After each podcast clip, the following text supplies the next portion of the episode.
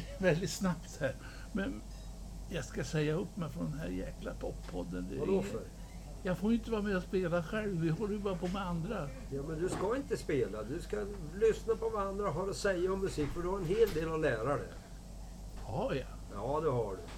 Hur många skivor har du Ja, men gjort? poppen har ju utvecklats efter att du höll på. Ja, men jag har ju gjort det. Så många LP, vinyl-LP har jag gjort. En, två, tre och lite samlingsskivor och några singlar. Och... Där du! Ja, men det är för fan hundra år sedan. Nej, 95. Så här är det. Nu måste vi gå in i moderna tider. Och nu pratar jag inte om programmet på TV, utan nu pratar jag om unga människor runt 35 bast. Typ Jaha. Benjamin Jannebo ifrån Smash Into Pieces som spelar riktig rock'n'roll. Ja, välkommen, Välkommen, Be- Benjamin. Ben- Tack så mycket, Benjamin till eh, poppodden. Ja, Tack så jättemycket. ja. Och det som jag sa precis innan vi började spela in här, att det är på ert arv egentligen. Allt det här bygger. Ja, ja, ja. att, jag menar, det börjar ju från er. ja jag har lagt grunden. Ni har lagt, ni har lagt grunden och sen fortsätter vi. Och sen Ja. lägger, någon annan, så lägger vi grunden för nästa generation. Ja.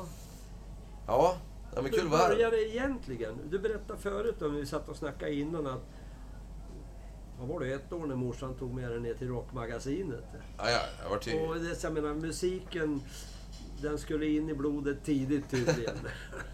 Ja, mamma tog med mig faktiskt, ärligt talat, innan jag var ett år. Eh, ja. Det var för att hon ville att jag skulle förstå vad pappa höll på med. Mm. Han var borta då och turnerade mycket och Ja, ja. annat sådär. Så att, ja men hon tog med mig till replokaler, så jag har ju varit i replokaler sedan jag är nyfödd. ja. Då kan vi väl säga att din far det är ju Rolle Larsson som spelade med i Round Midnight som var nere i Oman och gjorde några turnéer där. Exakt. Så att, eh, bara för att nämna. Ja men exakt. Var du kommer ifrån. Precis, så han har ju alltid, jag menar musiken har ju varit farsans eh, primära grej i livet. Ja. Alltid. Det har alltid gått först. Mm. Och jag tror att jag fick med mig det där, så att för mig var det så naturligt att, att bandkonstellationer, det var ju lika viktigt som att ha ett jobb eller en familj. Eller... Det är viktigare. Ja, men, ja men precis, exakt den inställningen var det där farsan kommer ifrån. Och därifrån kommer jag. Så för mig var det så, jag spelade inte ens musik, men jag älskade att vara i replokaler.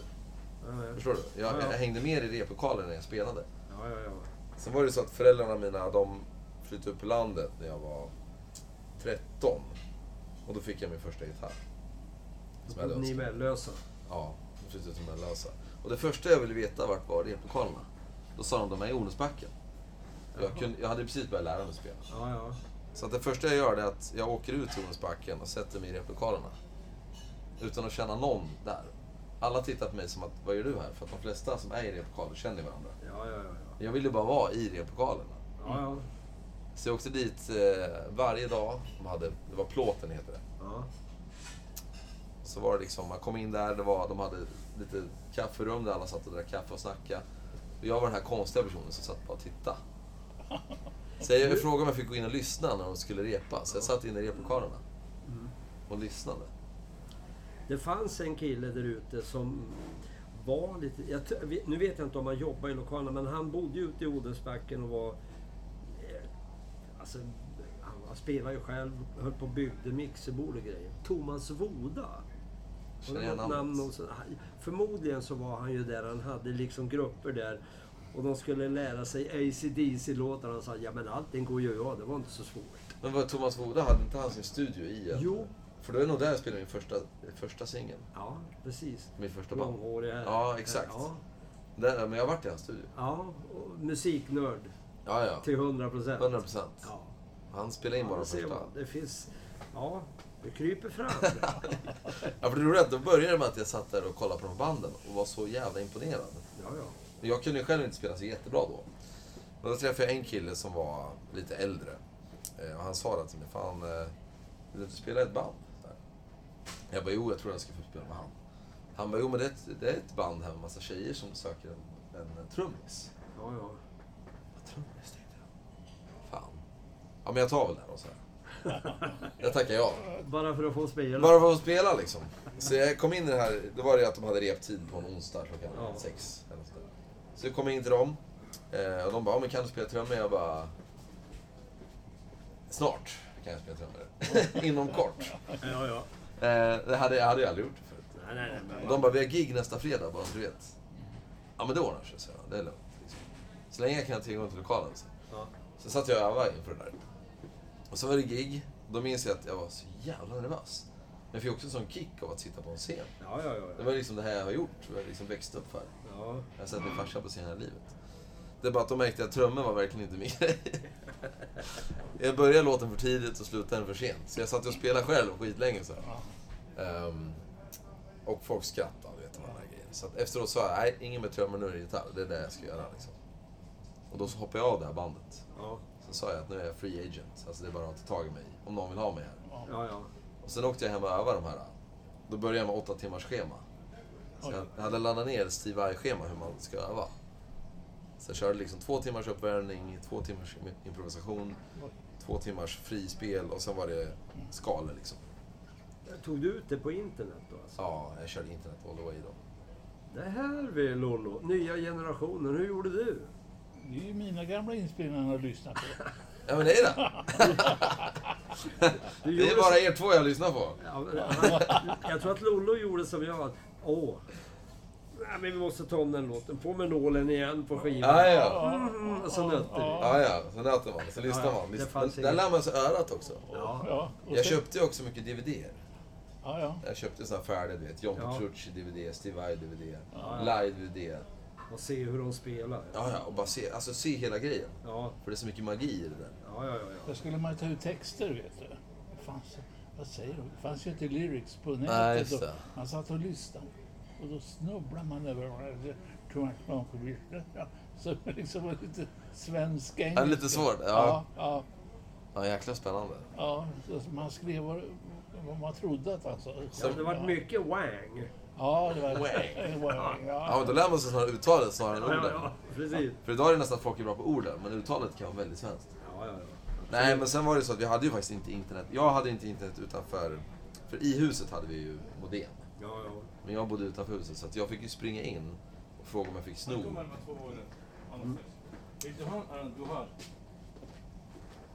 Eh, ja, nej men så jag fick liksom springa in och eh, hämta grejer inifrån. Ja, ja, ja. Mm. Så jag brände ju ut mycket skivor med Mm. liksom live-grejer på. Sen var det den resan och då var det för mig så här att det här du vet att bli riktigt bra på sitt instrument. Känna att jag... Mm. Och sen fick jag börja ett band med äldre killar. De var tre, fyra år äldre än mig. Vad hette det gänget? Eh, Snapdragon. Okej. är inget coolt bandnamn, men vi hette så. Då Ja. frågade man om jag ville vara med. Eh, och då var det ju massa band. Var det i Odensbacken? Odensbacken. Ja, okej. Och massa av de här banden hade ju massa gig ute i så här, Odensbacken, skolan, Ja, ja, ja. Örebro och så här. Och Talangen i Brunnsparken och så. Ja, Så jag fick hoppa med det äldre bandet. okej. Och då var det ju en bandledare, en väldigt tydlig, han skrev all musik, han gjorde allt. Och han var väldigt tydlig med det. Ja, ja. Jag, jag bara, ja men absolut, jag bara drar till spela. Tack så mycket. Ehm, Ja. Så jag lät han vara bossen. Men alla andra bandet började se att jag övade väldigt mycket. Ja, Så varje gång jag kom till repet så kunde jag liksom mer och mer och mer. ja, ja. Så till slut var det någon som sa det, fan eh, ska du verkligen vara lead guitar till den här andra killen? Och frågade om inte jag skulle ta den rollen, för att jag spelade ju bättre. Du sa aldrig det själv?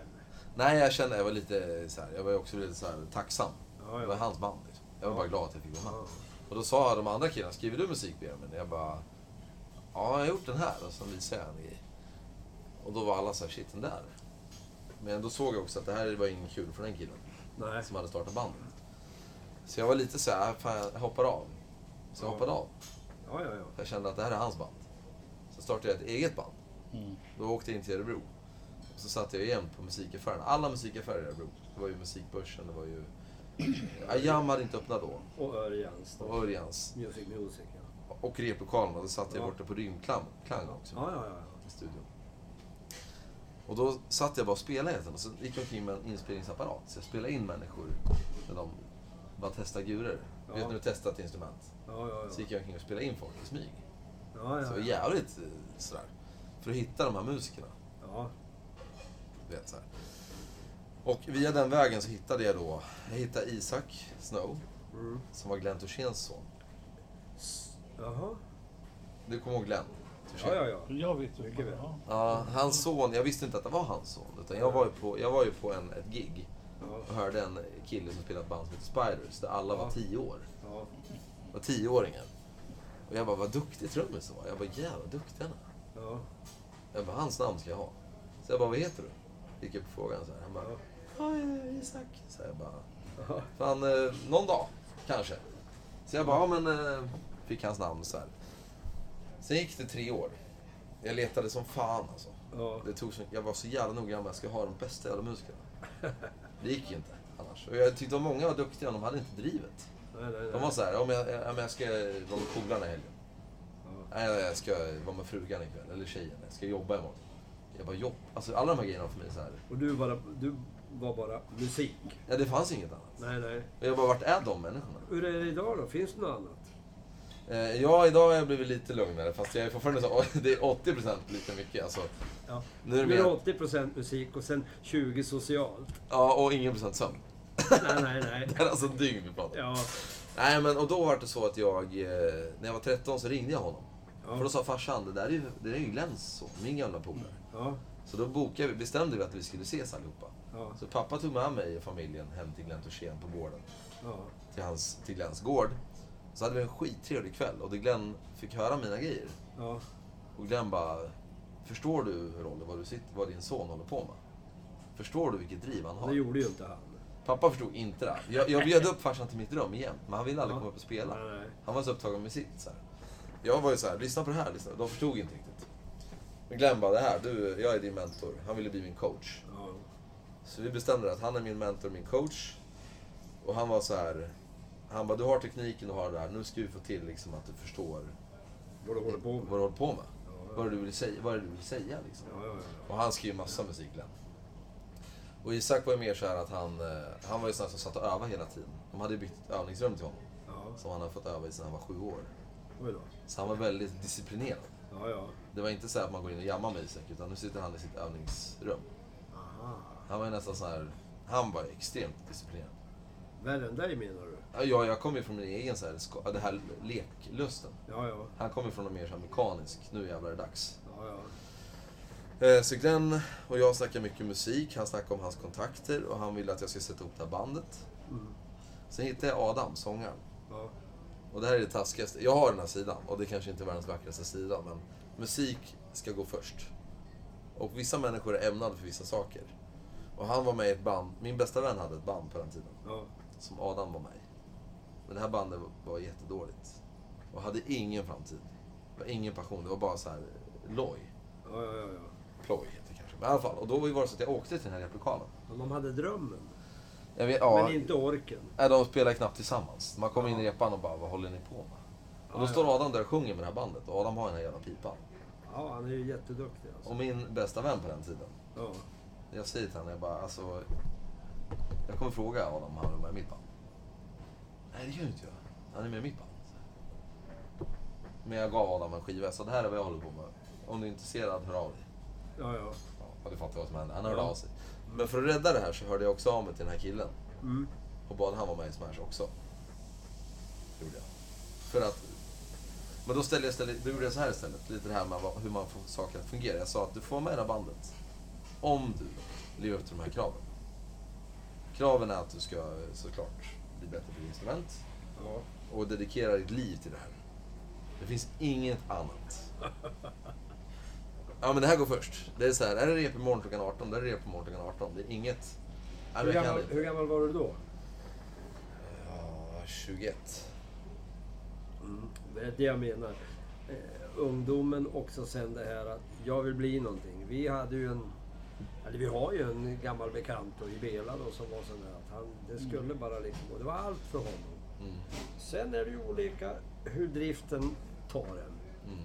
Men just det här att du var så otroligt fokuserad. Och är fortfarande tror jag. Ja, det är jag. Och det är fortfarande min uh, akilles på ett sätt, för jag har ingen familj idag. Nej. Ja, god dag på er. Ni, ni lyssnar på Poppodden från Örebro med Frank och Lollo.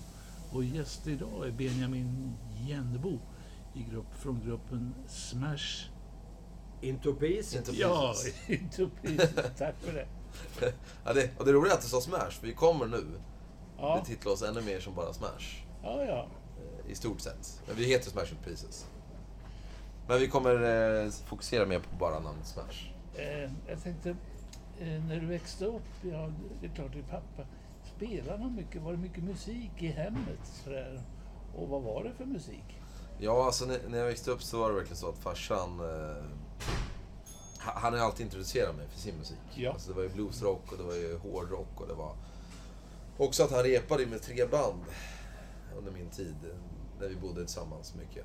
Så att jag åkte med mycket till hans replokal och lyssnade och sådär. Och, Ja, eh, och för mig var det mer, det var någonting han gjorde. Ja. Det var hans grej och jag var väldigt imponerad av den. ja, Men, jag, men redan då så var det mer att jag älskade miljön. Jag älskade folket. Musiker för mig var det, det jag kände mest samhörighet med. Och det var mycket äldre musiker då. Mats Strömberg och eh, Pe- Peter Olsen och alla de här. Ja. Lite Lo- Lolita-folk. Lolita-folk. Och jag var mycket på Lolita Pops eh, replokal. där. Ja, ja. Jag var mycket där. Ja. Nej men så att han intresserade mycket och försökte få mig att bli en rocker. Mm. Men jag var ju nästan mer så att jag lät han vara där. Och så var jag mer den. Jag började måla mycket. När jag var liksom Oj då. fem tror jag. Ja, Och jag skapade väldigt mycket så här, det var serietidningar, det var... Jag har alltid gillat att skapa. Eh, Sen har inte musik, musik för mig är bara en del av att skapa. Det är så här, det är ett verktyg. Jag, jag kan skapa genom att, eh, du vet, komma på en story till en serietidning eller till att måla eller till att eh, i heminredning. Alltså jag kan skapa i det mesta. mm. Så mycket oro har du skapat i ditt liv? Det har jag skapat mest av. Oreda också. Hela jag är oreda kan jag säga. Ja. Nej, det, men är jag, bra, det är bra med oreda för det kan leda till någonting Det är så. konstruktivt. jag tänker också det här som du sa med att mörkret Ja, eh, liksom, någonstans föder bluesen.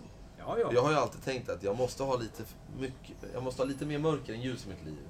För att kunna skapa utifrån den känslan. För jag tycker att musik är som vackrast när den kommer från någon som har gått igenom saker. Jo, och det är ju också så att... Eh, jag brukar säga det att... Det är ju rätt underligt egentligen att man spelar... När man spelar och sjunger blues. Det är liksom deppad musik. Och i musikens värld så är ju moll depp. Mm. Men de flesta blueslåtarna går ju dur. Det är den här kontrasten. Du måste ha kontrasten för att berätta. Alltså berätta. Ja, ja, ja. Men jag menar det. Så det, det behöver inte vara moll för att det ska vara dåligt. Nej, nej, herregud. Det är ju så. Du kan ju också filtrera det genom ljuset. Ja. Någonting mörkt. Det blir som en öl. Benjamin, du är gitarrist, eller hur? Ja, Eh, har kul att ha en titel. ja, eh, fuskar du på något annat instrument också? Ja, jag fuskar ju väldigt mycket. Sång, Ja, ja. Mm. piano. Han sjunger bra, kan jag säga. Jag Ja, har tack, hört tack, hans tack. alster. Så att det, det är riktigt men Bra låtskrivare faktiskt. Ja, men kul. Det är det jag lägger mest tid på. Ja, men jag gillar att du har en, alltså du har en harmonisk förmåga. Och det roliga är att den tror jag inte kommer från pappa. Då menar jag inte att pappa... Pappa har gett mig hela den här feelingen, passionen. Mm. Men mamma, hon introducerade mig väldigt mycket för eh, svenska visor. Mm. Mm. Alltså det var så mycket visor när jag var liten och hon sjöng för mig varje kväll. Ja, ja. Hon har alltid varit mån om att jag... Hon sa det när hon födde mig så ville hon att jag skulle bli en ny Mozart. Mm. Så att någonstans förstår jag att det ligger så här lite tryck bakifrån vad jag ska Mm. bli liksom. Nu menar jag inte att jag kommer bli Mozart, men hennes önskan var att jag skulle skriva musik. Ja, ja, ja. Eh, och hon sjöng mycket, ja men du vet, folkvisor och jag, jag, de melodierna har jag med mig. Jag har alltid ja men det tänkt skapar ju en Ja, på något vis. och jag är så fascinerad av människan och kommunikation. Och hur, hur, en del av språket, melodier. Ja, ja, ja. Och för mig är det så här, hur man får en melodi att bara vara en ton. ja, kan jag få ja. dig att känna så mycket. Ja, ja, ja. Absolut. Och två toner, då har du plötsligt så här, du vet exakt vilken låt det är. Du kan Ja. allt om den. Ja, ja, ja. Så att det är den här grejen som jag är fascinerad av. men sen finns, sen finns det ju alltså... Olika språk sjunger ju. Vissa språk sjunger inte. Nej, så är det. Italienska sjunger i sig självt. Ja, ja, det låter som en melodi helt och hållet. Ja, spanska också. Ja. Och sen, svenska kanske inte många tycker sjunger, men det går att få det att sjunga. Jag tycker det sjunger. Jag, Och, och det är liksom vad man gör det till. jag känner nästan att jag hör, när jag hör, speciellt när äldre pratar svenska, Mm. så känner jag att jag hör liksom hela svenska, alltså våran eh, historia. Ja, ja. Jag menar, vi har gått igenom väldigt mycket här i landet. Så att, ja. eh, Man hör ju vart vi kommer ifrån. Arbetarklassen, det här jobba, vet, Ja, ja. slita, kämpa. Nu idag är det kanske svårare att höra det för dagens kids. Jag är ju mycket kvar i det gamla. Ja, Jag är en väldigt nostalgisk person. det är skönt. En 35-årig nostalgiker. Vad säger du om det Lollo? Ja, det är ju jag tackar. Fan, det gjorde oss tio år yngre. Ja, men jag, har ju gått in, gång. jag är en sån som går in mycket på gamla rockmagasinet bakom där. Ja, Jag ja. tittar, alltså jag gillar bara så här, Suga in miljön. suga in miljön och komma ihåg. Och, Ja, ja, det minns jag inte precis. så mycket. Men små minnen Ja, och men det, sånt lukter Där, och sånt. Ja. sånt där skapar ju alltså, inspirationer till låtar, även historier. Då. Man skriver, jag håller ju på att skriva, jag har ju skrivit de här eh, liksom, små historierna med han Sigge då, som vi gjorde det här Ja, just det. radioprogrammet på Morgon Blues. Och jag tycker om att skriva sådana grejer. Alltså, jag förstår ju liksom vad du menar. Ja. Benjamin, när jag såg dig först här för första gången, vet du vad jag eh, såg då? Nej. Det var en fantastisk blick. Alltså? Ja, liksom ögonen. Fantastiskt alltså. Ja, tack. Vad kul. Ja, intresserad blick alltså av mig och omgivning och vem du pratar med. Ja, vad roligt att höra. Det Ja, det är kanske är en parentes, men jag fastnar för den där blicken alltså. Ja, vad kul. Jag, jag, alltså jag är väldigt fascinerad av människor.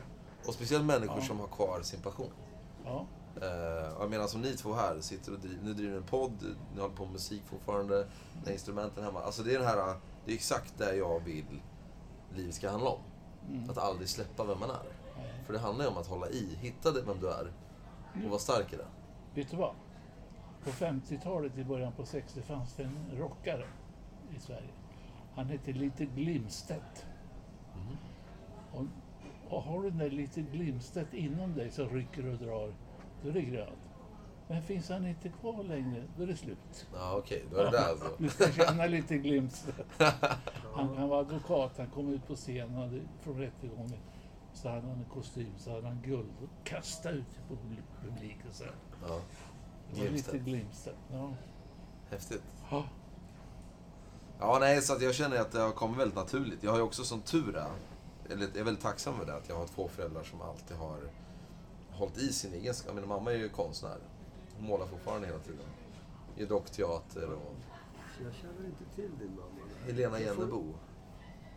Ja, Jennebo, det var ju liksom lite långt ifrån Larsson. Ja, det är det. Pappa eh, liksom sådär så att, ja ja. Och pappa, mamma och pappa är motsatser, så att jag har ju verkligen fått två motsatser. Ja men motpoler kan vara bra. Ja, det är, för, det är ju ändå liksom mitt liv. Eh, Och, och allt det jag har fått sett. Liksom. Det måste ju vara minus och plus för att få det att liksom ladda. Jag tror det också. Två plus blir Där har du det! Det var en jävligt bra låttitel faktiskt. Ja. Du får den av mig. Tack. Tack det. Jag, kan, Sen vill jag se att du har gjort något av den också. Ja, ja, ska bli en stark låt. Ja, ja. jag kan inte undgå att fråga. Jag jobb, jobbar på radio, Sveriges Radio. Och Thomas Jennebo, är det någon släkting? Det är min morfars bror. Jaha, okej. Men vi har ju rätt bra kontakt. Vi hörs ju nu idag eh, Ja. mycket. Vet du att han är världsmästare på gitarr? På gitarr? Ja. Jaså du? Jo, det var någon vad heter det, Guinness rekordbok. Okej. Då läste han, han jobbade tror jag inom Hagström musik. Han, Thomas, så han jobbade här i Örebro på Hagström. Och då läste han det där att det var någon som hade spelat gitarr i, jag vet inte vad det var, i ett dygn. Det ska jag klämma, sa han. Så han satte sig och spelade. Ja. Kompa liksom, var ett stort reportage i Jaha. på Thomas. Så han slog rekord i att spela Han gitarr slog- till ja, ja, så han vart världsmästare då. Enligt Guinness rekord. Ja, det kan du slå Frank. Spela två dygn bara så har du Jag är det. för lat. Just det. Jag är för Du lat. hittar nog ett sätt. Ja, ja, jag, nej, men jag kryper alltid runt allting. Ja. Det är liksom jag i ett nötskal egentligen när jag börjar med någonting. Ja. För något år sedan så tänkte jag jag ska lära mig bluegrass-grejer på gitarr. Jag har lärt mig ett bluegrass-riff. Men jag har inte kommit upp i tempo än. Men just den här grejen, Ja. den fascinerar mig. Och just det här med akustisk gitarr. Ja. Att eh, får du inte ut någonting av, det, av en akustisk gitarr, låt bli. Ja. Nej men det är ju så. Det, det tycker jag liksom... och Det hör man ju med dig också om man nu ska prata musik så här. Mm. Att det måste vara kvalitet. Och det behöver inte vara absolut högsta kvalitet. Men allt man gör på vilken nivå än det än är så måste det vara kvalitet på den nivån. Mm. Förstår du vad jag menar? Och känna viljan att lära sig Ja. mer. Att liksom, vart, vart, börja, vad är ändamålet med det du håller på med? Är att liksom utvecklas i det och brinna? Alltså, det är som en relation. Få ut allt av dig själv. Precis. Du vill få ut allt av dig själv i det. Ja. Och det är det jag känner. Sen, nu kan jag erkänna att jag menar, sen vi... Ett har vi nära på att hoppa av Smash. Vad då för? Exakt, det är väldigt konstigt. Men det var så att jag hade en du period... gör egna grejer.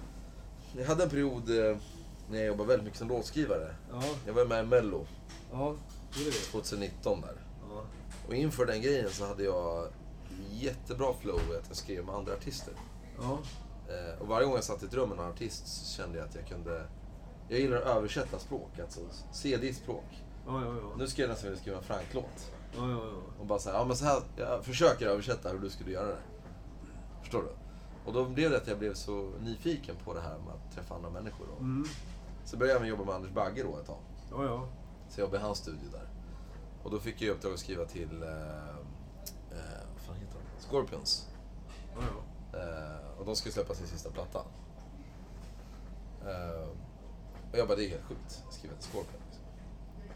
Det är stort. Det är stort. Det är stort ja. Och man satt och tragglade och kämpade och så här. Och samtidigt hade ju Smash hemma som så här. Ja. eh, Du måste på. göra det här, det här, det här. Låg på. Ja men låg på liksom. Och det var väldigt, alltså, I Smash har vi haft en regel och den har jag satt upp. Och det är att det är Smash som gäller. 100%. Ja. Alltså det finns ingen som kan konkurrera med Det Smash. du, vi ska väl kanske förklara det. Det är du som har startat Smash Into Pieces. Jajamän. Ingen annan. Ja, det är jag. det är ditt band. Jag startade ja. Som du var på väg att... Lämna mitt eget band. Ja, man såg att vingarna fälldes ut. Ja, Men sen drog du in dem igen. ja det här är kanske... Det roliga är det här att jag, jag startade Smash. Och först i början var jag ju helt själv. Ja, Så alla första Smash-låtar som finns är jag. ja okej. Sen när Smash började turnera så var det jag som sjöng första Mm. året. Ja, ja. Vi vann lite tävlingar till och med. Ja, ja. Men jag kände aldrig att jag var rätt sångare för det här projektet. Jag hade en annan vision. Sen med tiden har det blivit så att alla i det här bandet är ju Smash idag, lika mycket som jag var när jag startade. ja. Det, det, det är det som var mitt mål också. Att hitta den här... Det ska ju vara som en religion. One en sekt. Ja men det är liksom... Vi är en sekt liksom. ja. Alla i crewet och alla i bandet. Ja. Det är Smash into Pieces, finns inget annat. Nej. Sen var det jag som kände att fan, det kanske är dags att göra något annat i livet. Jag tror jag kan gå det bra åt det här hållet. Jag ser en väldigt ljus väg här. Ja, ja, ja. Och jag är väldigt fascinerad av låtskriveriet. Så att då kände jag att jag får nästan mer utmaning på den här vägen när jag skriver till olika artister hela tiden. Och jag hade en manager som ville få ut mig. Så. Ja, ja. Men då kände jag att det här konkurrerar med mitt band. Ja. Väldigt mycket bråk. Väldigt stora bråk. Och jag sa att det är kanske bäst att jag kliver av. Tar en paus. Bara Vad sa ser. de då? Då vart jag nyfiken. Vad var det för bråk? Nej men det var ju om det här med liksom, att jag hade min, min vilja på annat håll. Min, liksom, att jag, jag kanske inte var... Du var inte så engagerad i bandet som de ville. Nej. Som, som du själv hade sagt från början. Och plus att Smash har ju alltid kostat mer än det smakar rent Ja, ja. ekonomiskt. Det har ju aldrig funnits pengar i det. Nej. Förrän idag. Ja, ja. Men jag menar den här tiden var det ju verkligen så här, jag hade ingen lön. Jag jobbade i vården. Ja, För att i vården finns det alltid jobb. ja. ja. Så jag bara jobbar i vården för att få loss pengar så att jag har tid för att göra det jag älskar. Så att livet har varit ett pussel. På det har man haft kärleksrelationer och vänner och vet, man hinner inte med allt. Nej. Så att relationer har fått gått. Och bara hej då. Och man är ledsen för det. Men i alla fall. Och då var det liksom, den här perioden var det så att de tyckte att, eh, då, då tyckte de andra att nej, du lämnar inte bandet, du tar en paus. Så får du bestämma dig. Det är riktiga kompisar. Det är riktiga vänner. Och det var också den här rädslan av att vi kan inte klara oss utan varandra. Någonstans är ju vi det här bandet. Ja, det, det, är, det är ändå, det tycker jag, en stark. Ja, det var ju det. Och då kände jag ännu mer att jag ville tillbaka. För då var det att jag sprang fritt. Ja, men du kan ju göra två saker. Du behöver inte lämna dem för att skriva låtar till andra. Och då start, nej, precis. Och då startade jag Sörby Jennebo. Ja. Ett annat projekt. Ja. Med Adams lillebror. Där jag skrev liksom av mig den här... Ja, lite mer akustiska stilen liksom. Ja, ja. Och så startade jag min egen grej. Och skrev till andra. Så plötsligt gjorde jag allt. Ja, ja. Eh, sen kom ju pandemin. Och den stoppade ju mitt låtskriveri för jag kunde plötsligt inte skriva till andra. Ja, Du kan ju fortfarande skriva låtarna. Exakt, men nå- någonstans, mycket av de här, de här låtskrivargrejerna är att de har camps. De har ses.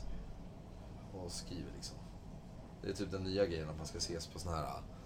Ja, men berätta om det där låtskrivarcamps, för det där är jag jävligt nyfiken på. Ja, I idag- och med att jag liksom, du har förstått det, att jag är en egomänniska när det gäller låtskrivande. Ja men är det roligt att du och Per är, lika varandra? Andra killen. Eh, I bandet.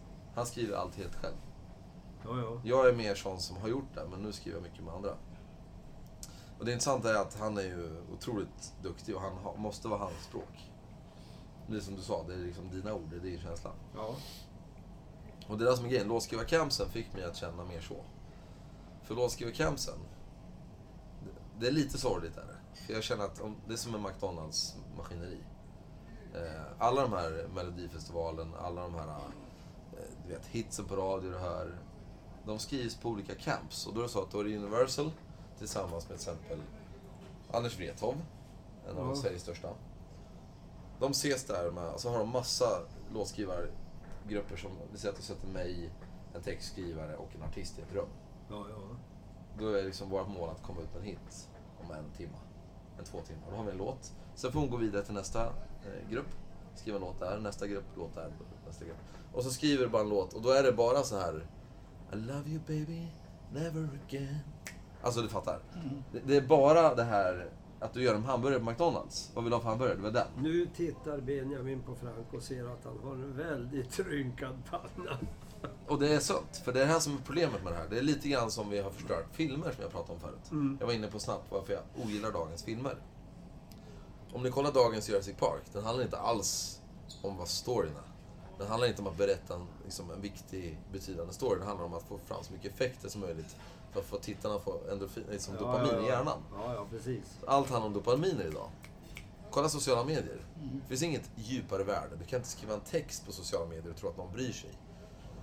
Så att hela den här grejen har gjort att mänskligheten har gått så... Egentligen har vi blivit mer primala idag än vi någonsin har varit. Idag är det verkligen så här, det är liksom... Ja men liksom djurhjärnan i oss. Som pratar. Och så är det med musik. Det är därför musik idag låter så jäkla... Ytligheten styr. Ytligheten styr. Om du lyssnar på en mellofestival, om du lyssnar på den tv-programmet, så är det som att du får liksom... Men det är som du får pasta med lite salt och peppar och köttbullar. Sen har någon kokat köttbullarna före pastan. Nu lägger jag in den där. Det är därför Klara Klingenström lyckades så bra trots att hon inte vann. Ja. För att hon, har, hon kommer härifrån. Ja. Och det kände vi när jag hörde den. Det känner ju folk ute i landet. Därför har hon jobb. Precis. Man kände också den låten. Man Ja, kände det. Och de andra kan ju klä sig i kostymer hur mycket de vill. Exakt. Och det var det som hände under pandemin för mig. För innan pandemin jobbade jag jättemycket sådär. Med tuggummi-melodier. Ja, ja. snabba melodier. Liksom. Under pandemin så var det som att man kom väldigt nära sig själv. För plötsligt var det ju du och familjen och de du hade nära. Liksom. Mm. Och då började också mitt språk förvandlas. Så att jag kände att jag vill aldrig mer skriva det där. Så jag, sa ju, jag har ju sagt nej till alla jobb. Och jag har ju på ett sätt tappat väldigt mycket cash på det här sättet. Ja, ja, Men jag har ja. lagt allting på Smash. För Smash har alltid varit någonting som jag... Det är liksom mitt, min eh, ventil. ja. Och även mitt eget projekt. Så att pandemin ändrar mig jättemycket eh, konstnär, konstnärsmässigt. Jag plötsligt bara ville skri- vad är det jag vill skriva? Vad är det jag vill säga? Jätteintressant att höra. Eller vad säger du Robert? Mycket, mycket. Ja. Ja, visst är det Benjamin Jennebo du lyssnar till i Poppodden, Örebro. Eh, du snuddade lite med ekonomi förut, att eh, nu gick det bättre med, med Smash ekonomiskt. Hur, Ja, exakt. hur, Där driv, vände det. hur driver ni det här? Är det aktiebolag eller hur kör ni? Ja, det är aktiebolag Ja, sedan fyra år tillbaka. Men det har inte varit en... eh, Det har inte funnits någon ekonomi i det. nej. Utan det som är en grej jag kan ge en varningsfinger, det är att många idag signar ju skivbolag. Eh, Då ska man komma ihåg att den, världen idag behöver inte skivbolag. Alltså det är en digital värld idag. Mm. Så att det, det är den gamla världen som hade skivbolag. Den gamla världen finns knappt kvar för musik, musiker. Så det som hände för oss var att vi gick in i pandemin och jag skrev så mycket musik utifrån vad jag kände Ja. ville säga. Så att det var under pandemin vi växte så mycket. För vi, det, vi- det vi började släppa under pandemin, gjorde att vi ökade med, jag tror det var 600 procent i antal lyssnare. Ja, ja, Vi ja. hade 200 000 följare ja. lyssnare. Så här. Under slutet, slutet av pandemin hade vi en miljon. Så det var en enorm ökning. Alltså en miljon människor som sitter och liksom följer det vi gör. Det är, Ja, ja, nästan, ja. det är nästan som Poppodden. Kanske efter det här. Nej, i alla fall. Och då Ja, var det det så är att... intressant att höra Ja, faktiskt. Liksom, och... Har du någon teori om förklaringen till det här? Varför? Just med pandemin och lyssnandet och... Ja, jag tror att folk... När, innan pandemin så var det så att livescenen hade hållit på att dö. Ja. Livet höll på att dö. För att folk fick så mycket av allting. Tänk dig att alla erbjuder dig någonting hela tiden. Mm. Det är så här, du har du vet, sociala medier, det är liksom krogen, det är liksom nöjesevenemang, och sen liveband låg väldigt lågt Mm. under, innan pandemin. Det gör det nu med. Precis, men nu har det ändå öppnat sig. Ja. Det som hände under pandemin var att folk började sakna liven. Folk började sakna riktiga känslor. För när folk liksom dövar sina sinnen på det här Ja. sättet, som de gjorde innan pandemin, ja. så slutar folk höra vad de egentligen behöver. Och därför får Precis. folk mår så jävla dåligt. För att de lyssnar inte på vad de säger, själva behöver säga. Så Så Lola, vi har fått in en filosof i i studion. Ja, ja. Och han är inte så gammal heller. Nej, 35 det är ju ingenting. Nej.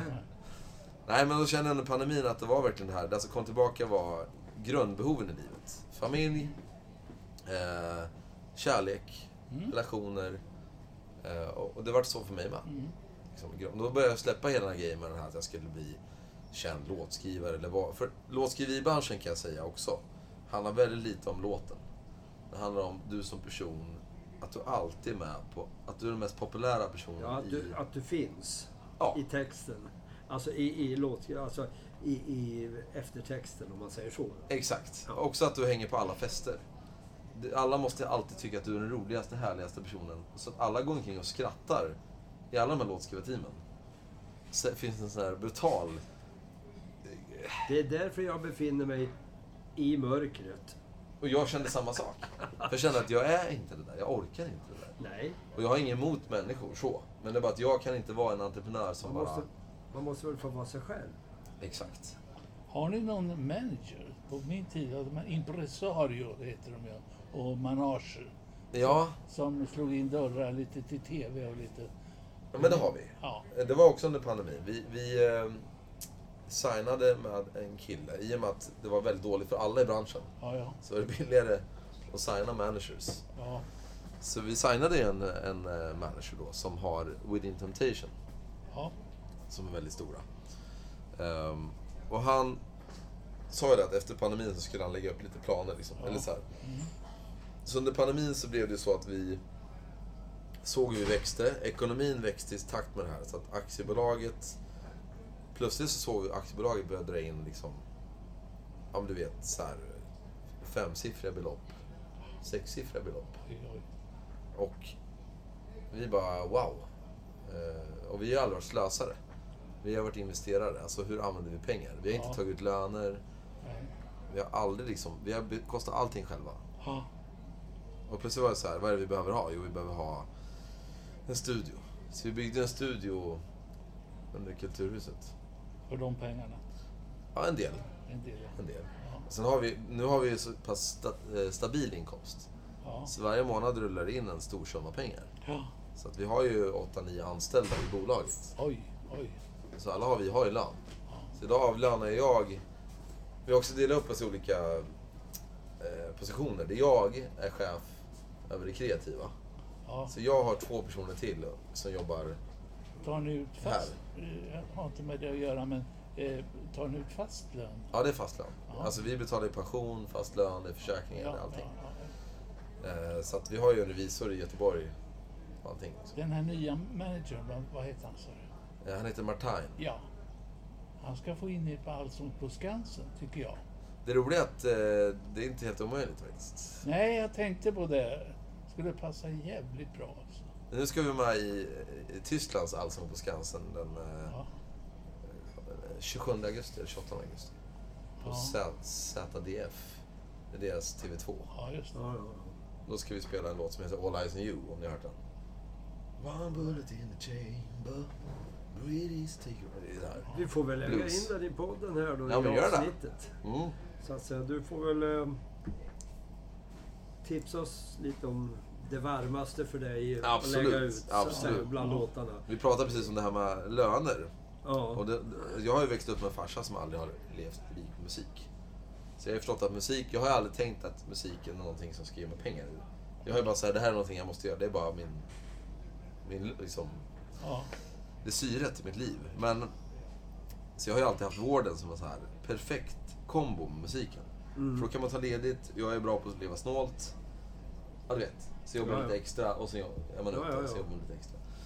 Sen blev det ju så som jag sa till han under pandemin att vi plötsligt drog in eh, stora summor pengar. Liksom. Ja. Började se att varje månad så är det så här. Det är så stora företag. Liksom. Ja, ja, ja. Ja.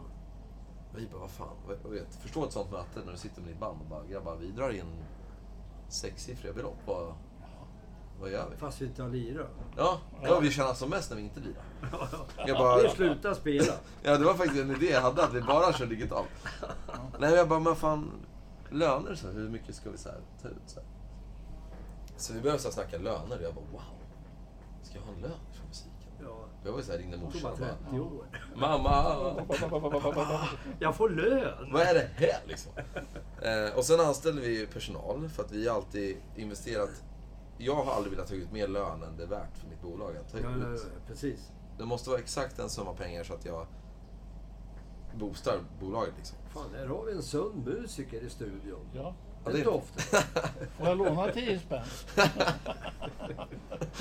Nej, men vi köpte en turnébuss. Eh, under, under pandemin så var det extremt låga priser på det sånt. Så vi köpte ju, eh, vad heter de, Sabatons Ja, ja, gamla ja. turnébuss. Ja. Som stod, för att bussbolagen höll på att gå konkurs Ja. under pandemin.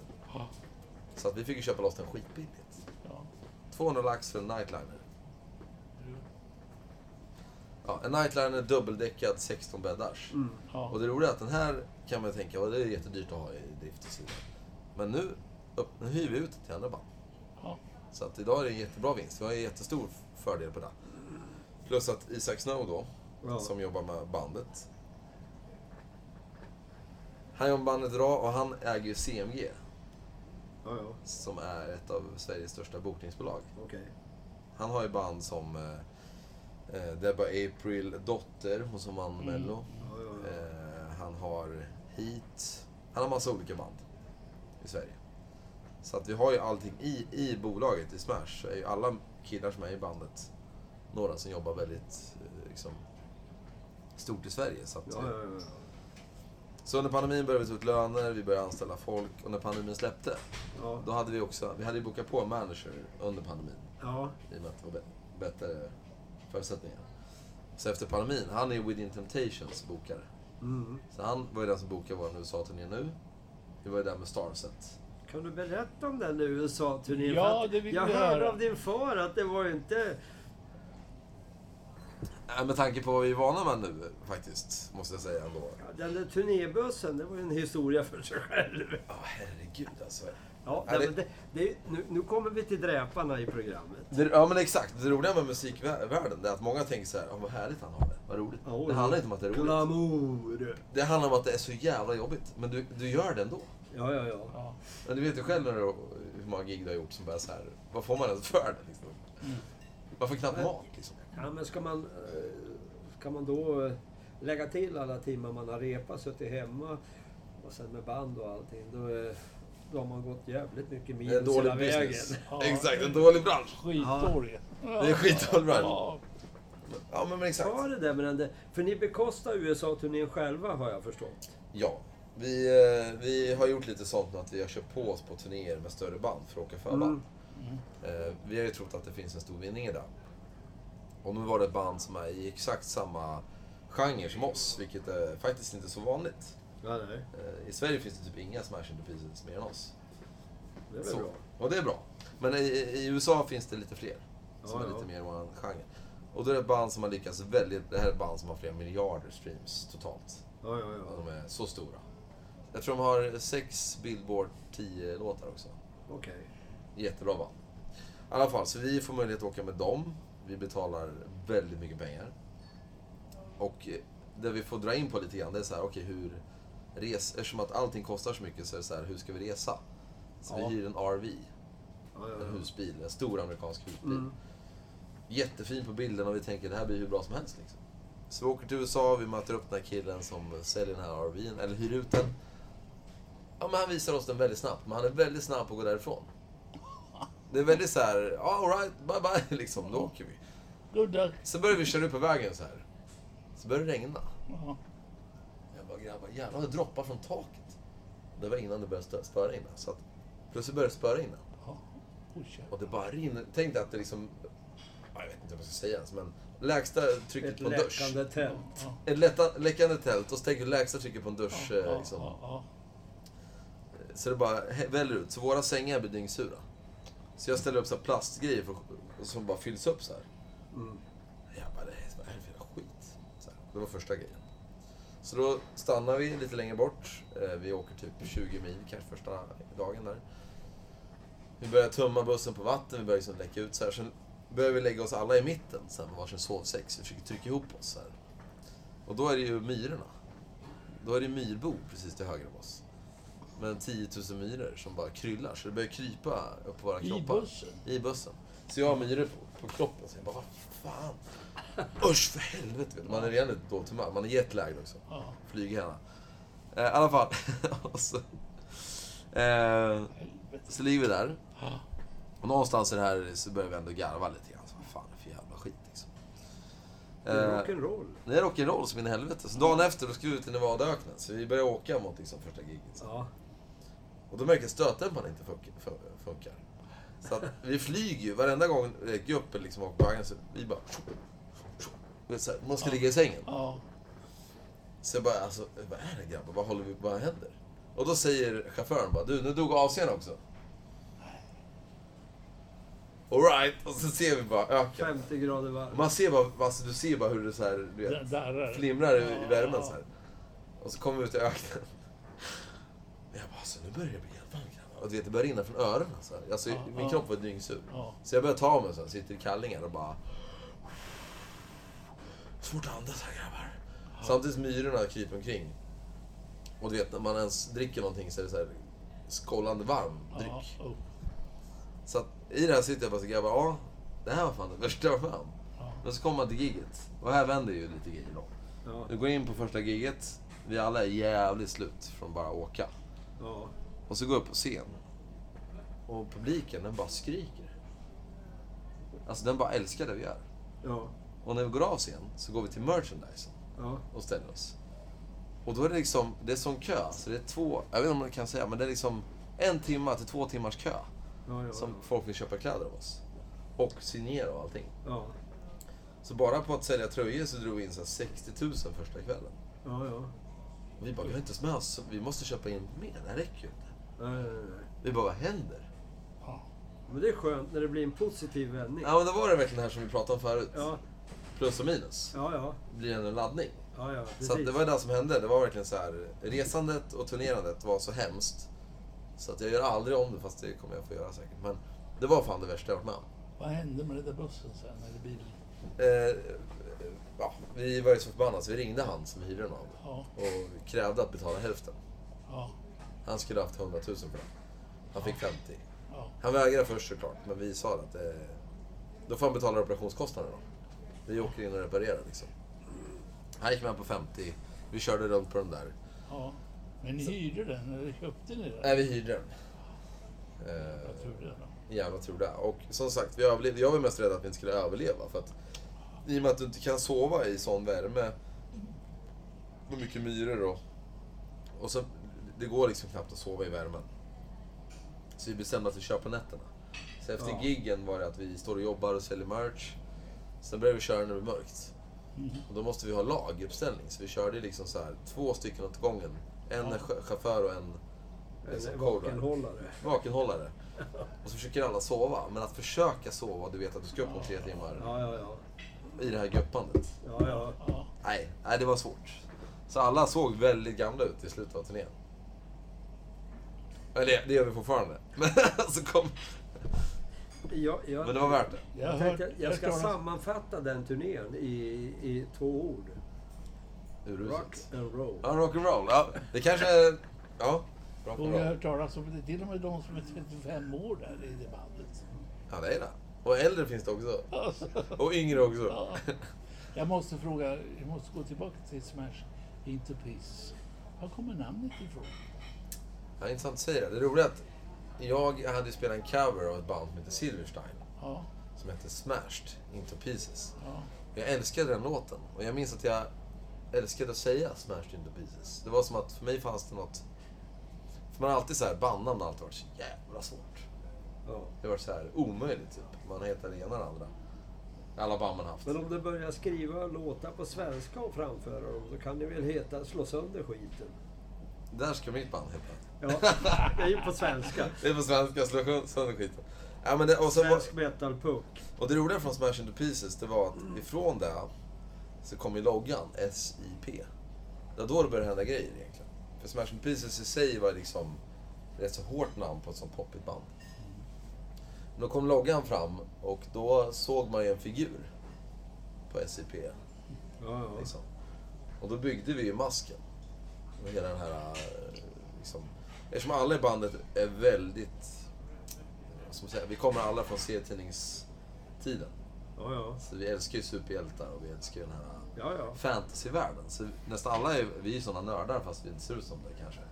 Så vi ju- vi sitter och skriver Jag kommenterar fantasy. inte det du sa. Nej men det är bra. Det är bäst. Så slipper jag må dåligt. Ju- Just det med... Men då kanske jag skriver blues. Ja. Nej men i alla fall, och då, så att någonstans blev det att vi hittade egentligen ännu mer eh, gemenskap i att vi utvecklade varumärket ja, precis. till det här gemensamma superhjälten. Mm. Och jag varit så tokig så jag började ju, jag älskade ju Kiss. Och hela deras grej, hur de liksom lyckades skapa karaktärer i det här. Och, Du har ritat lite loggan till det då. eh, nej, jag ritade faktiskt inte loggan utan det var en annan kille som gjorde Ja, ja. loggan. Sen när han hade gjort loggan, då började jag måla den i mitt ansikte. Ja, okej. Så jag köpte hem UV-smink, heter det. Det är sånt smink som inte syns när de, i, i, i ljus. Nej. Om du, om du släcker här inne och slår Ja. på en UV-lampa, Ja, så ser du min symbol. okej. Jag har inte den nu. Men jag började leka med den här idén. så jag stod i badrummet hemma med min dåvarande. Ja, Och hon kom in och bara, vad fan håller du på med? Det stod med olika kritor och grejer i ansiktet. ja, ja. Och så målade jag upp alla bandmedlemmar, för jag älskar att måla. Och så målade jag alla som en karaktär, alltså vad de skulle vara för karaktär. Ja, ja, ja. ja. Vem är liksom eh, Earth, Wind and Fire kanske? Liksom. Ja, ja, ja. Så började jag skapa så här story kring allting. Och sen på det här så började vi skapa den här världen som heter Arcadia. Där våran superhjälte bor. Och det roliga med Arcadia är att det är det digitala universumet. Tänk dig all information som flödar i rummet här nu. Ja, ja. Det ser ju inte du om Nej, blotta ögat. Men det finns där. Och det är Arcadia. Det är ett universum vi inte ser, men det är fullt av information. Det bara sprudlar information där. Och där finns det en medvetenhet, två medvetenheter. Har ni hört talas om eh, Ghost in the Machine? ja. När en maskin kan börja förstå att den själv existerar. Den gör saker som du inte har velat att den, ska göra. Precis.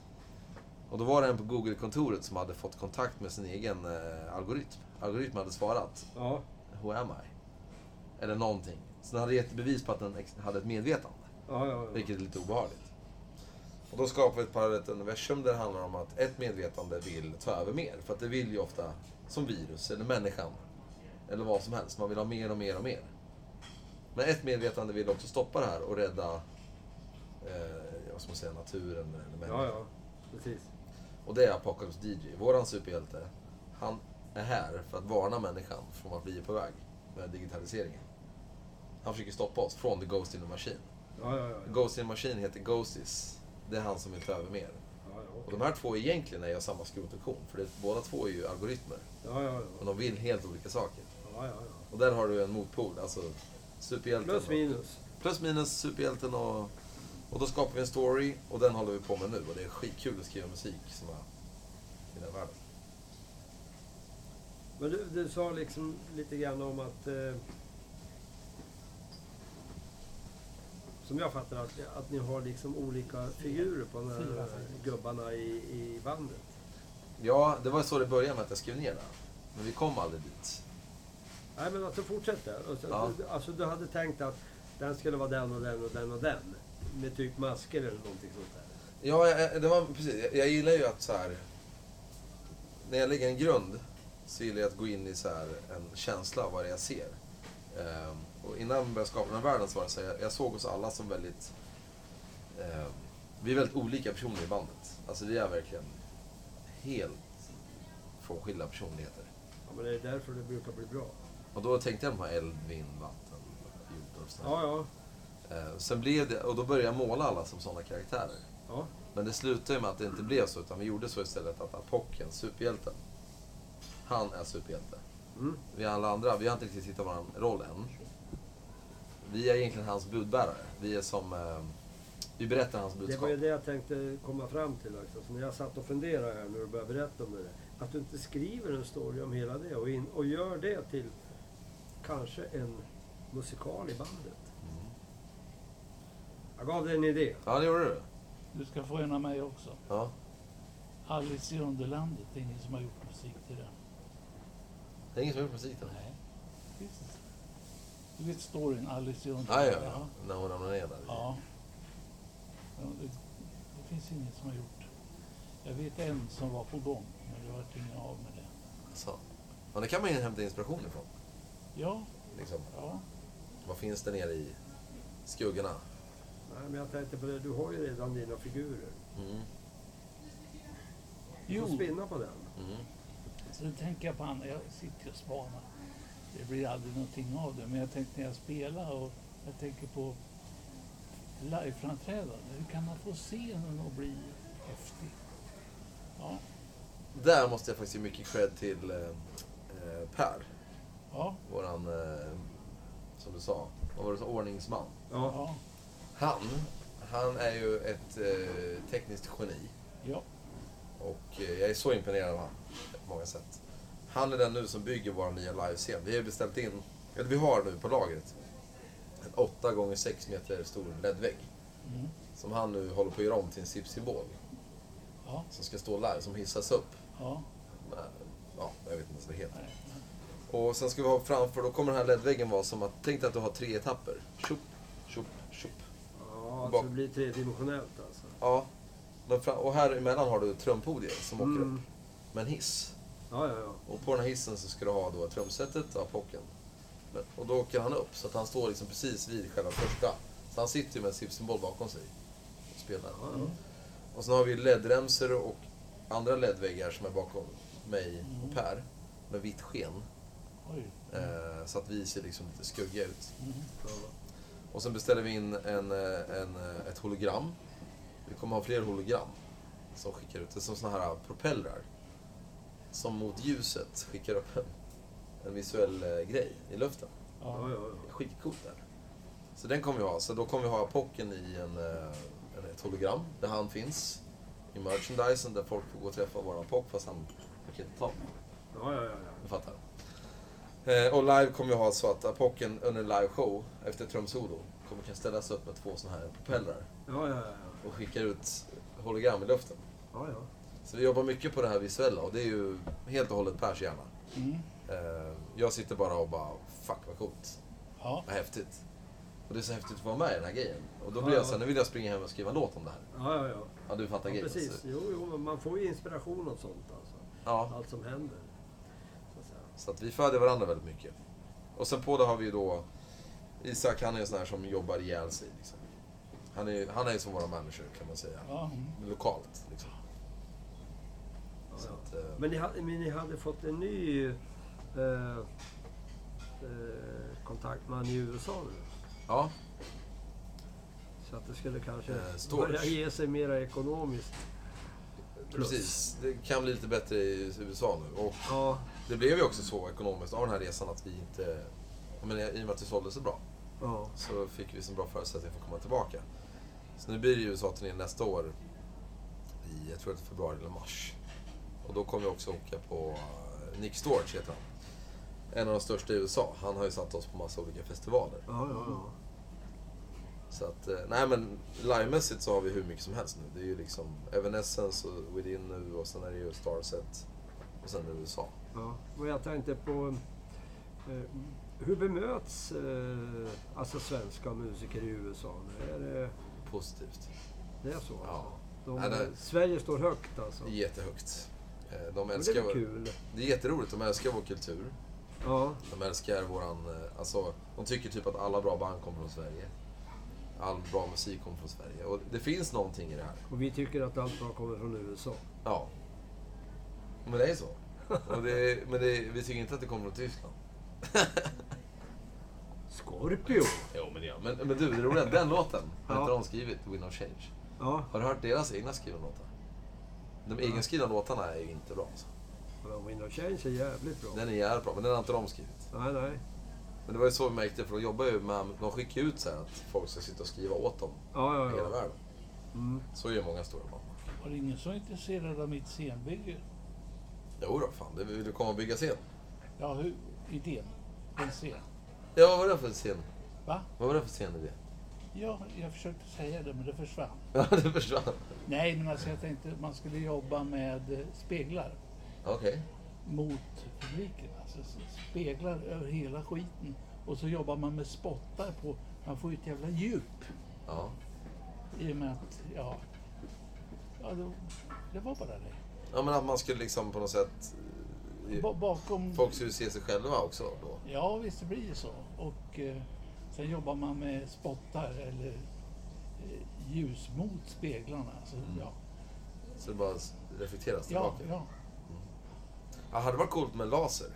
Om, Ja. man, om man kör laser eller LED Ja, mot speglar. Då blir det ju extremt mycket ja, sånt. ja, det. Det är en grej också med Smash, att vi är ju väldigt inspirerade av Blade Runner.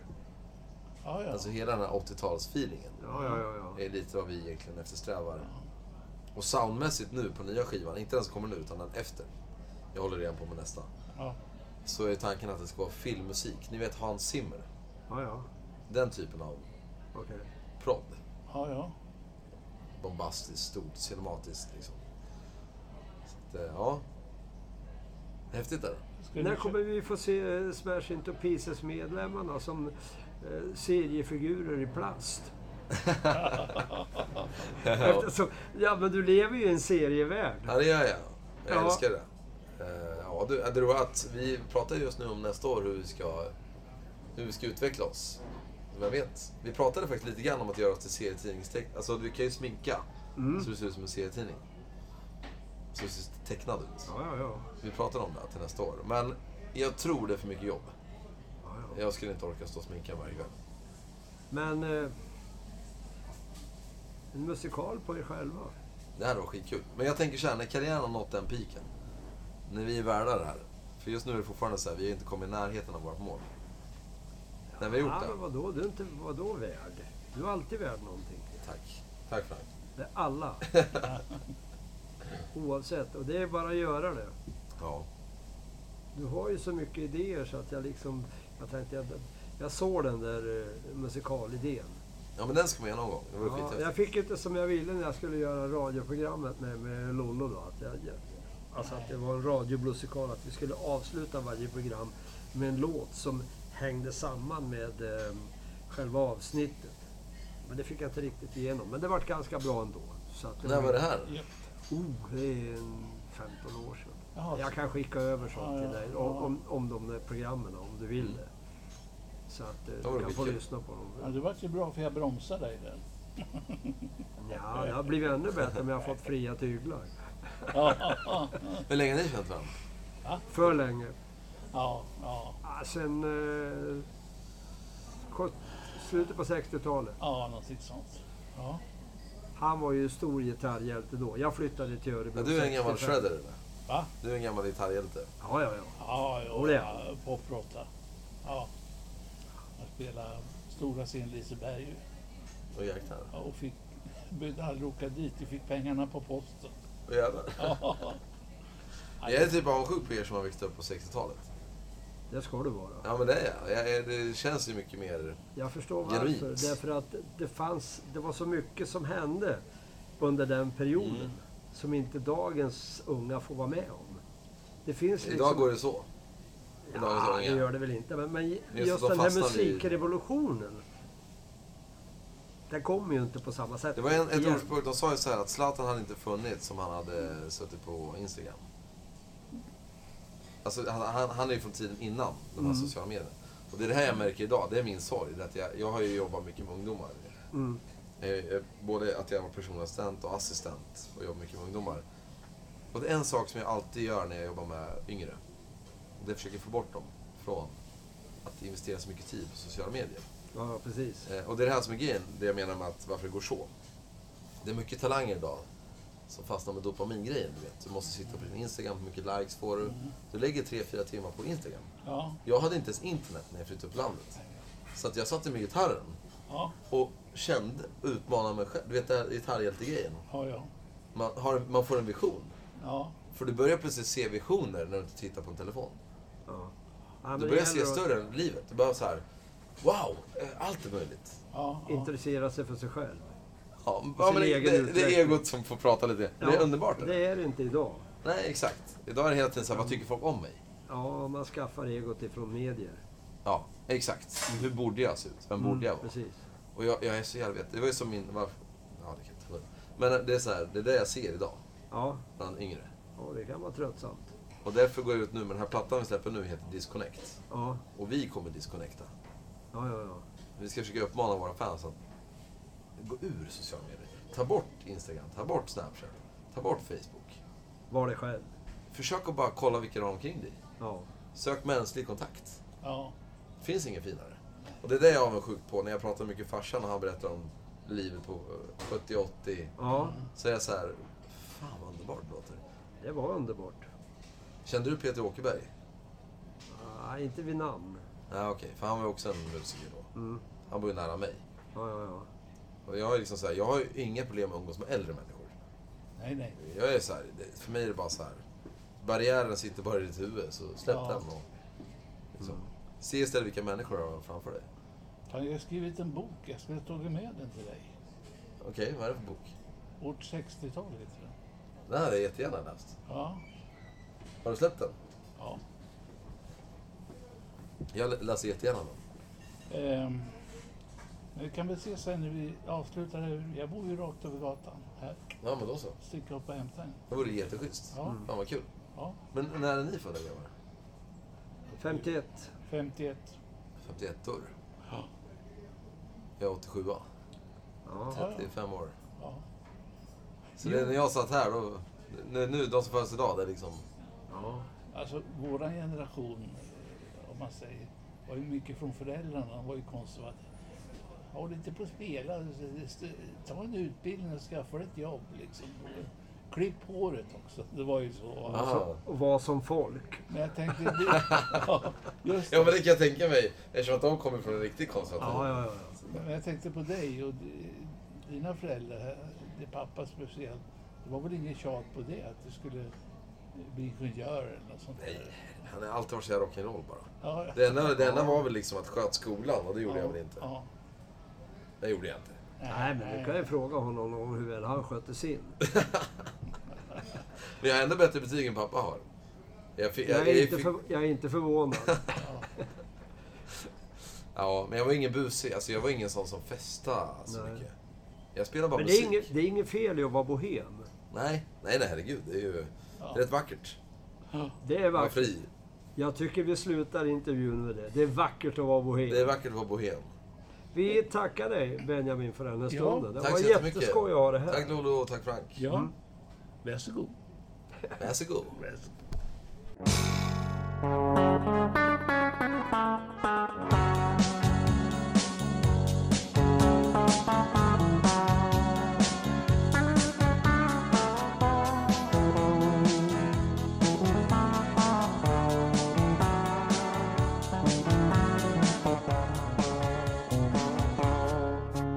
Visst är den fin Dolores? Är den inte det? Tycker du inte det? Jo, det är jag som spelar den. Ja, ja, ja, ja, ja, ja. Men ska vi inte ha något mer? Vi ska ju lyssna på Benjamins låtar också. Det ska vi göra. Ja, Ska jag rabbla upp några för ja dig? du har ju lovat lyssnarna det. Åh fy fan, ja men då måste vi köra på Ja. det. Mm. Då kör vi som första låt Fright Train. Mm. Sen gasar vi på med Fairy Tale of Mine. Därefter All Eyes On You. Ah, den ja. Ja, Ja, nu tittar jag på den när jag sa det. ja jag såg den. Och sen eh, den sista, det är tydligen någonting som han är själv om. Han är inte med bandet då utan då är det bara Benjamin Jennebo och hans egen komposition Better than this. Och det var väl ungefär allt. Ja, har vi gjort det vi ska nu? Ja, när det här kommer in eh, på podden då har vi gjort det vi ska. Ska du åka till Grekland nu? Jajamän, tack och adjö. Vi ses när det blir snö.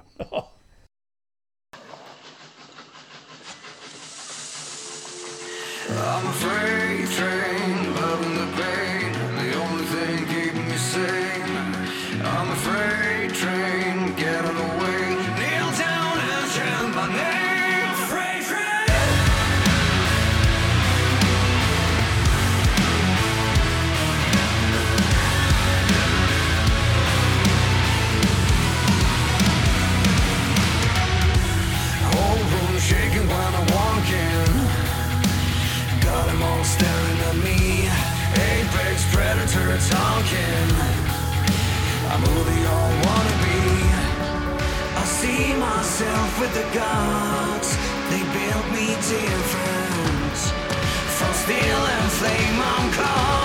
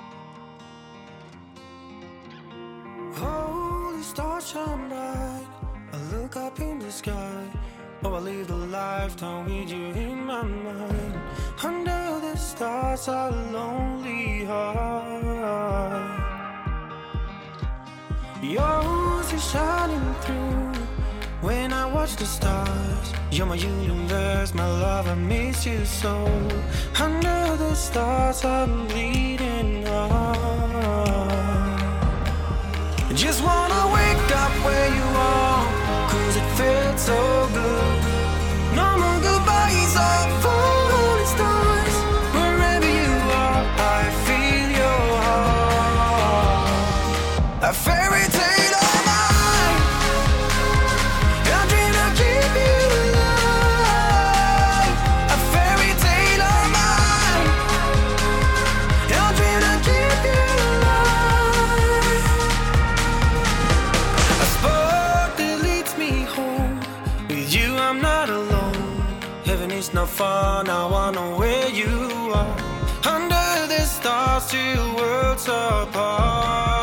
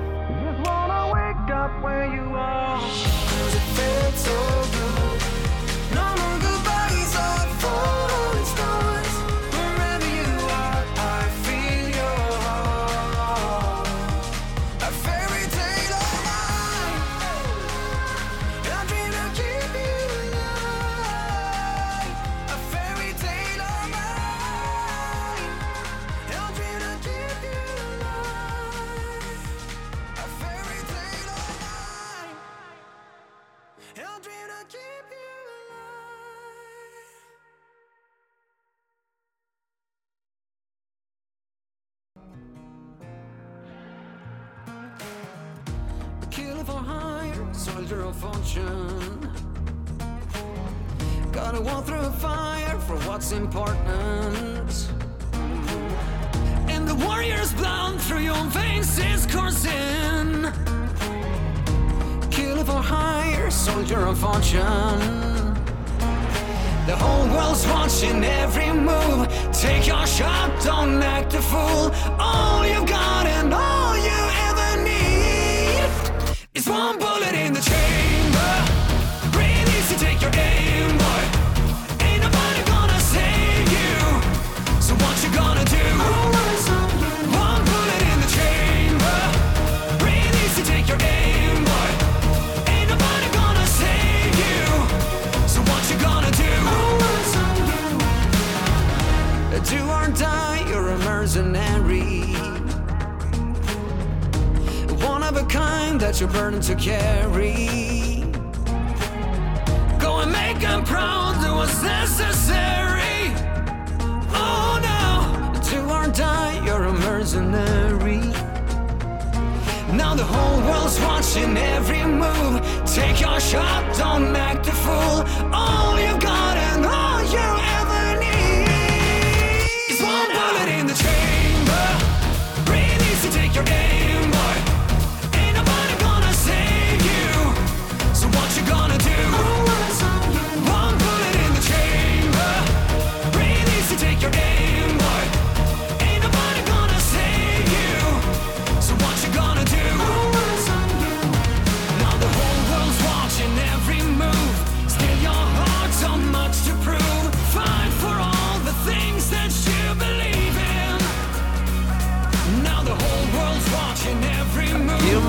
jacket shot, to you. I don't freeze even though it's cold outside. All I want is to be with you. You're keeping me warm. You feel like safety and home, like a place I have never been to before. So baby, you and I, you and I, nothing has ever felt so right. I wanna hold you like this. I want your beautiful lips. I have to say nothing is better than this. Something just happened to me. I want this night